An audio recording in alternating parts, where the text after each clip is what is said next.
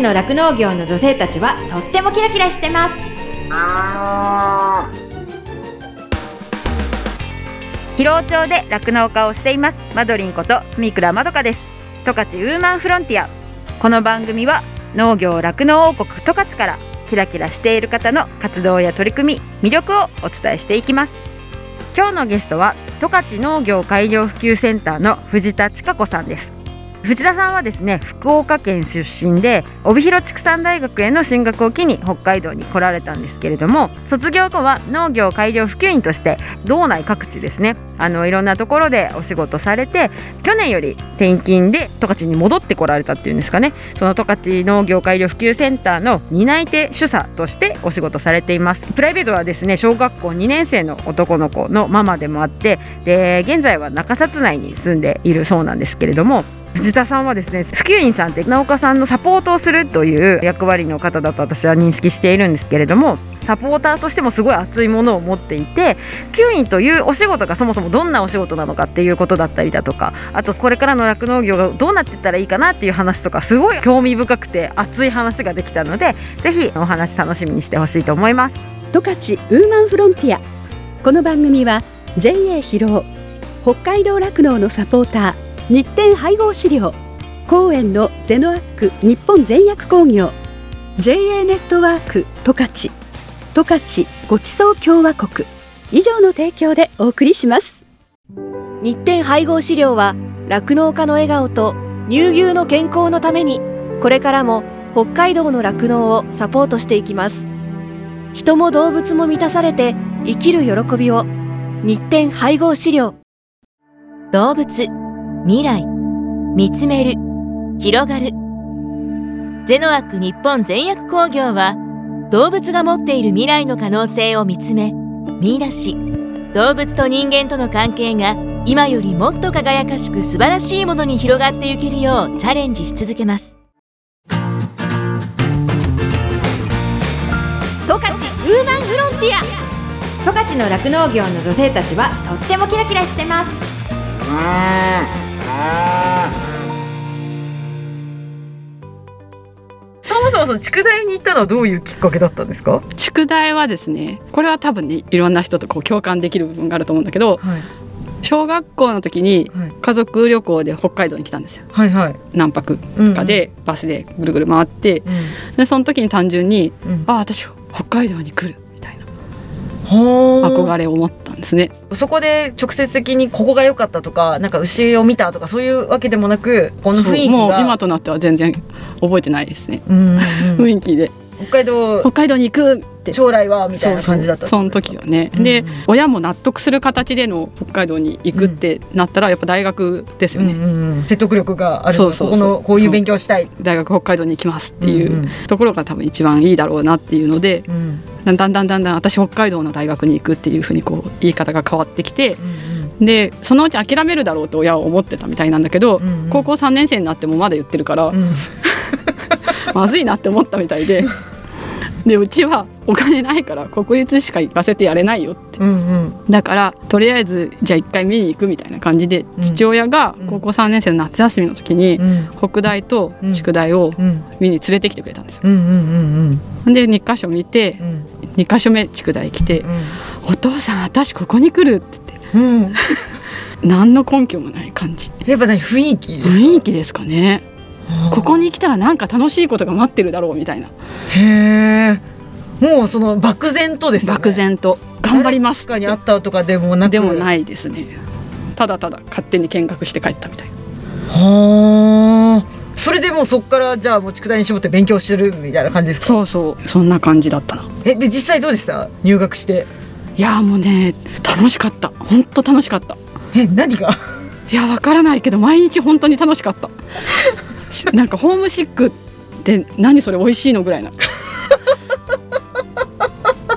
あまりに帰ってこないし連絡来ないから、うん、親もちょっと大丈夫みたいな。何、うんうん、かあったのかってなりますよね。いやただただ毎日楽しいだけっていうはあ、豊かな自然がこうそうさせたんですかね。いやーなんでしょう仲間とかその仲間とかも。同じ同じような人も多いってことですかね。そうですね。こちょっと遠くからうんうん。北海道に来て、でその憧れというかねここがいいんだって思って来た方が多かったからですかね。それはあると思いますね。やっぱり宿題に来たくて来てる子がうん。多くて、うんまあ、そういうこと多分仲良くなったんだと思うんですけど、来たくて来てるからそれは楽しいよねっていう。うん。でそんなに多分みんなギャップない感じで楽しんでいたのその同じ思いで。で来てるってことだけでもねそういう仲間がいるってだけでこう、うんうん。ワイワイしましたね。もうわだいぶワイワイしました。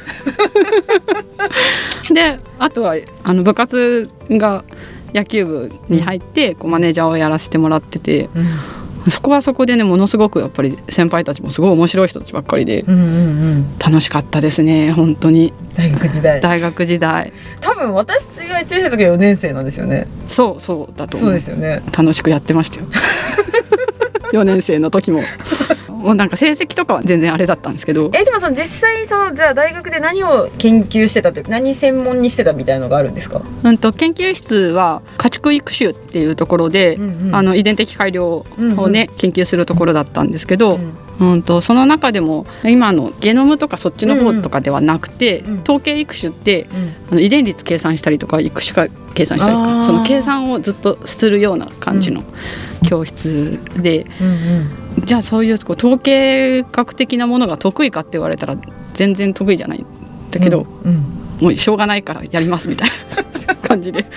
えでもその大学の4年間で酪農に興味を持ったとかそういうことですか？私大学院まで行ったんですけど、はいはい。大学その研究室ではうん。鶏を飼ってたんですよね。はいはい。で世話は鶏の世話やってたんだけど、まあ、数字としては牛の乳牛の数字を使っていてで大学の時はあの近親交配やるじゃないですか、はい。でその均衡係数って出るでしょ？どのぐらい違ねはいはい。近いかっていう。はい。でそれを計算するインターネット上で計算するシステムを開発するっていうあ卒論だったんですよ。なかなか直接的に牛と触れ合うということではない。そう全然牛は触ってない、うんうん。まあ、そういう面から酪農に寄与するっていうこともあるんだなっていうのをそこで、うん。まあ、知ったっていうのと、うん。まあでも大事なことですからね本当に。そうですね。ものすごく時間がかかるけどでもね普及員になってこう農家さんといろいろと話をしたりとか見ていく上で、遺伝的な改良って大事なんだなってそうなん本当に思う。まさに今日喋ったんですよこの大学生に。本当にね大事。どういう牛作りをしていきたいかっていうねビジョンがね大事。そうなんですよ。ちょっとこう安い正規ばっかり使ってこう受胎させることを目的に取り組んでた時期はやっぱそういう時期にこうメスが多くて、うん。それが分娩してお母さんになった時に、うんうん。もうすごく苦労したんですよね。なんかこう搾乳時間がすごく長いだとか、うんうん。あこれきっと長持ちしないだろうなとかそういう牛ばっかりが増えちゃってうん。あもうダメだと思って、そう私自身はそのゲノム計算始めてとかってやりだしたんですけど、まさにその話をしたからあそうなのっていや本当になんかただやっぱ計算だけをしてる時っていうのは、うん。まあ、こんな風に役に立つんだなとかその時、もうだいぶ20年ぐらい前だけど、うん。長持ちする牛うんじゃないとダメだっていうことで、うん。障害生産性とか、うん。あの在軍期間とかっていうのをちょうど計算してる時期だったんですよね。はいはい。で大学院ではそっちの方を、まあ、うん。やったんだけど、うん。遺伝的に長く牛群に残る牛ってどんな牛か、うん。その他の遺伝形質とどういう関わりがあるかって足が強い牛とか、ねうん。うん。乳房の形がどうとかっていろんなこう関係遺伝的な関係を見ていくっていうのを、その時はやったんですけど、うんうん。で牛が長く牛群にいることがうん。どれだけその農家の人にとっていいことかとかっていうのが分かんないまま研究をしてるわけですよ、計算とかを。でそれがやっぱ普及員になってもう目の当たりにするんですよね。うん。まあ、初産でいきなりねうん。いなくなっちゃうってどんだけマイナスかっていうね。ん。そうですよね。うんでそこら辺はもちろん変え方環境的な部分もすごく多いんだけど、うん。やっぱり搾乳しやすい牛を長くこう自分のところに置いておくっていうことが農家さんにとってまプラスになる部分で、うん。それに普及員としてじゃあ何を提案していけるかっていう。でそれで遺伝もものすごく大事なんだということは大学の時になんとなくこう学んでいるので、ん。そこが遺伝なんてって言わないでこう拒否反応を起こさずに農家さんとこう話ができるっていうのはうん良かったなと思います、うん直接的にそのことをやるわけではないんだけど、うん。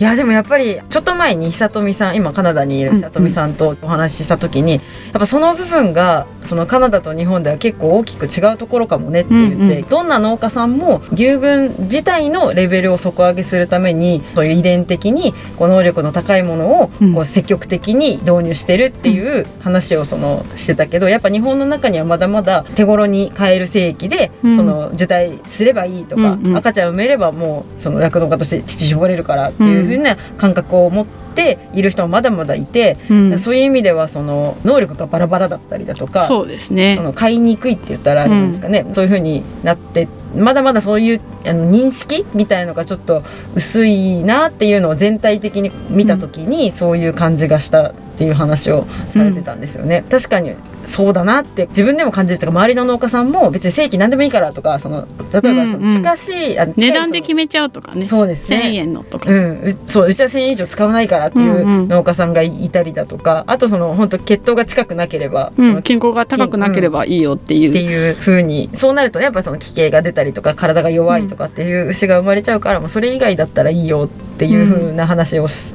したりする農家さんもいるからどうしてもその今後のね生まれてくる子牛たちの能力とかその子たちがお母さん牛になった時にみたいなことまでうん。考えてないって言ったら言い方あれですけど。ね。考えてないわけじゃないとは思うし、均衡を避けるのはものすごく大事なことなんですけど、やっぱり思うのは初産には F1 つけるとかうんうん。っていう農家さんってすごく、うん多いね。多いかなと思ううんですけど、そのなんでかって言ったらやっぱり和牛つけてちょっとでもちっちゃく産ませることでお産の事故をなくしたい。いうん。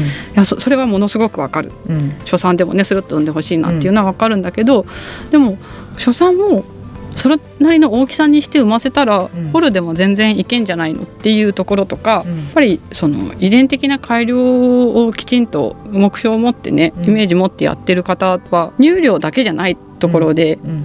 やっぱり寄与するんですよね。乳成分だったりとか、うん。乳量が出ても乳成分も薄くならないとか、ロボットで頻回搾乳した時とかにその辺すごく出てくるんじゃないかなと思っててやっぱり牛群揃っててで成分的にも体型的にもね、うん。揃ってるっていうのは農家さんに言うと結局ね買いやすい牛群になるので,、で今やっぱりそのロボット搾乳とかが増えていくと、うん。その例えばロボット1台で何頭分の搾乳が賄えますよっていうふうにこううんうん。せなんとなくあるじゃないですか基準みたいなものが、でもやっぱり1頭あたりの搾乳時間が長くなってしまったりとかしたらその分その頭数をこなせないから、うん。結局効率が悪いってことになってしまいますよね。そうですね、だそういうふうなためにも今はどっちかというと能力を合わせるというか、うん。みんな同じぐらいの能力で買っていくと買いやすい牛群になるよとか、うん。で餌もそうですよね。餌も一頭一頭当たるっていうよりは同じ濃度の餌がみんなそれを食べるっていう感じだから、その分同じぐらいの能力同じぐらいの乳量が出てくれないと太ったり痩せたりとかっていうのもあるだろうし、そういうふうにで大きさもそうですね。大きい牛ばっかり食べれたらどんどん大きくなってってちっちゃいやつは負けたら全然食べれないしとかっていう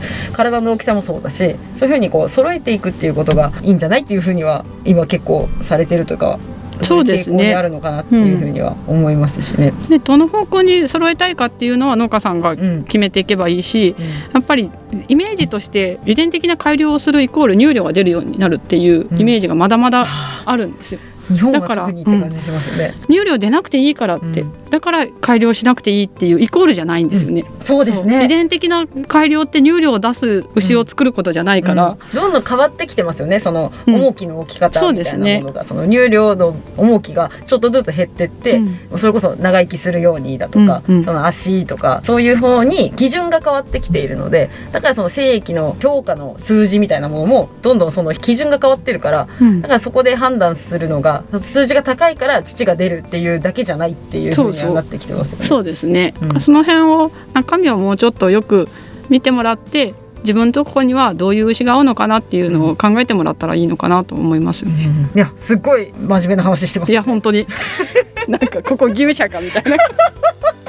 普通になんか仕事できちゃったみたいな感じになってこういう話を要は農家さんとしてるってことだと思うんですよそうね。そうですねでもそれは納得って思うしずっと説得力があるなっていうふうに感じるし普段のね藤田さんのこう仕事ぶりがちょっと見えた感じがまた良かったんじゃないかなと思います。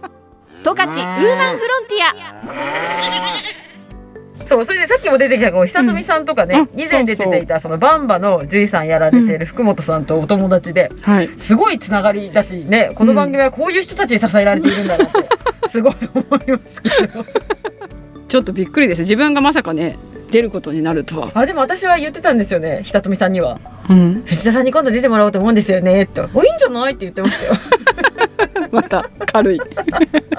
さとこちゃんはその大学でも一緒でご飯食べに行ったりとかもしてたけど、アショロでコンサル始めた時にちょうど私もアショロにいて、うんそっからね本当にぐっと近くなった感じでうんうんうんなんかいろんなことをアショロに間も話させてもらって、うん。もう今ねカナダ行ってカナダ行くわみたいな電話がかかってきて。うんうんうんはあ？っつって。いやすごいなと思います。ねえねあの行動力がね。さらに勉強をするっていうことだったりとか、うん。新しい土地でねね。やっていくってすごいエネルギーですよね。すごいなと思うその農業っていう分野でもいろんなお仕事されててでこう年を重ねても刺激し合えるみたいな人がいるっていうのは、自分も頑張らなきゃっていうことにもつながるんじゃないかなっていそうですね。すごいね励みになりますよねやっぱりね、うんうんが頑張ってんだなと思ったらうんうんうんちょっとね私も面倒くさいって言ってないで頑張んなきゃなみたいな、そこがねいい関係性があっていいなとう思いますけど、ん、そうですね。本当にありがたい存在だと思う。いやーこれはもう久富さんもぜひ聞いていただきましょうでもこれでなんか私がすごいこう楽しいのはこう農業とか酪農っていうだけでこんだけいろんな仕事の職種のいろんな方と関われるってことが私はそもそもこの仕事の魅力の一つなんじゃないかなっていうふうに思うので。うんなんかそういった関係をもっともっとこう広げたりだとか何かこうみんなで何かができることがあったらいいなっていうふうにも思いますしそのなんかやっぱコロナ禍でいろいろできないけどその酪農女性サミットをやったこととかうん。そういうことですごい自分の中でもすごく収穫というか、ね、得られたものがすごく大きかったのでみんなにとっていいような何かができたらねまた面白いですよね。そうですね。またコロナがね落ち着いて集まれるようになったらやっぱり直接こうやって会って話するっていうのが一番そうこう。伝わることなので。一番何かを得られるうん。場なんじゃないかなっていうふうにやりたいですね。その時はなんか何かをまたつなぐ役をしていただけたら。はい頑張ります。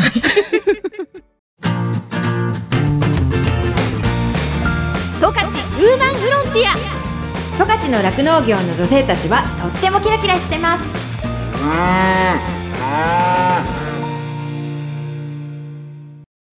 エンディングです。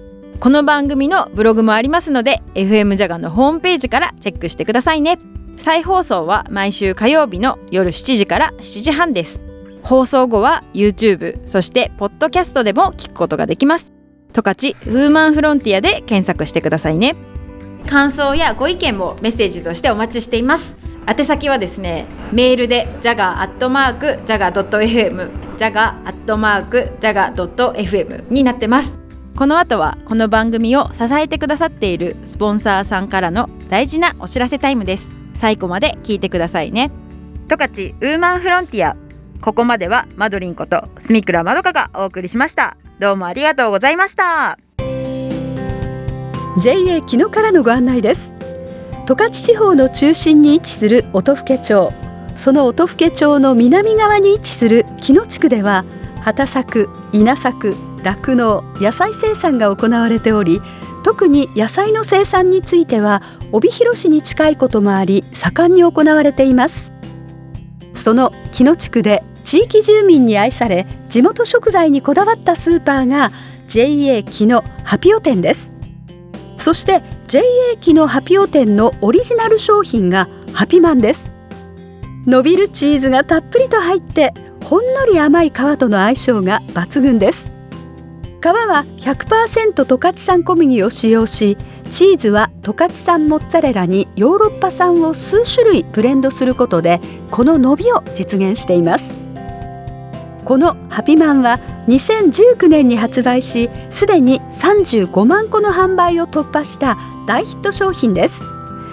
冷凍で販売しているのでご家庭の電子レンジで温めて手軽に食べることができます。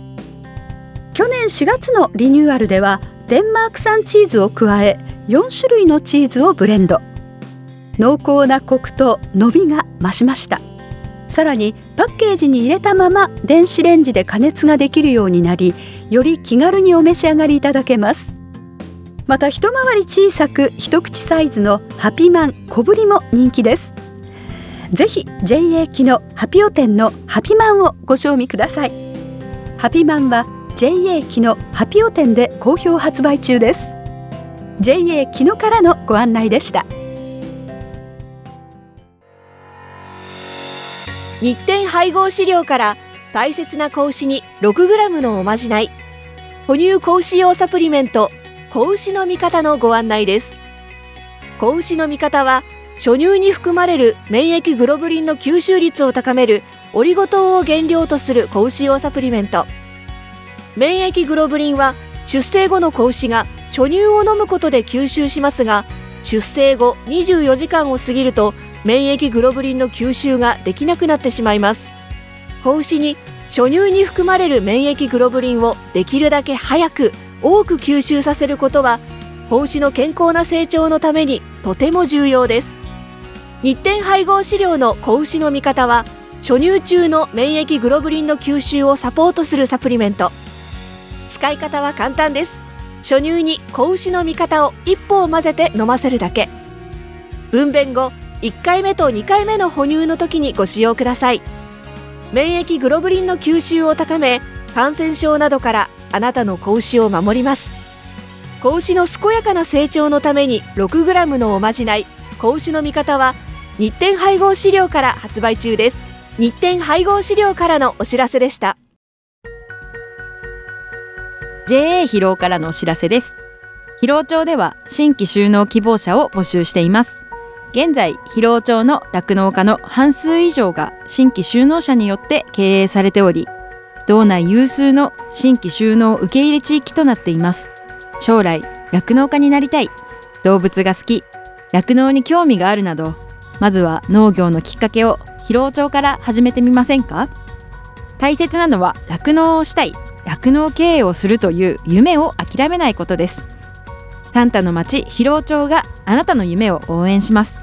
詳しくは JA 広労内の広労町担い手センター電話番号01558の2121までお問い合わせください。広労町は新規収納を目指す皆さんをお待ちしています。JA 広労からのお知らせでした。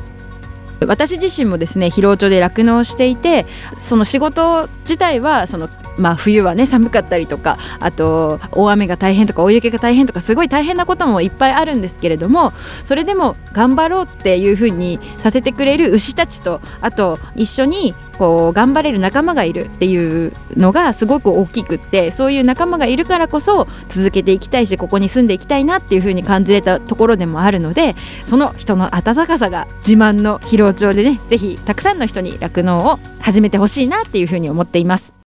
動物未来見つめる広がる。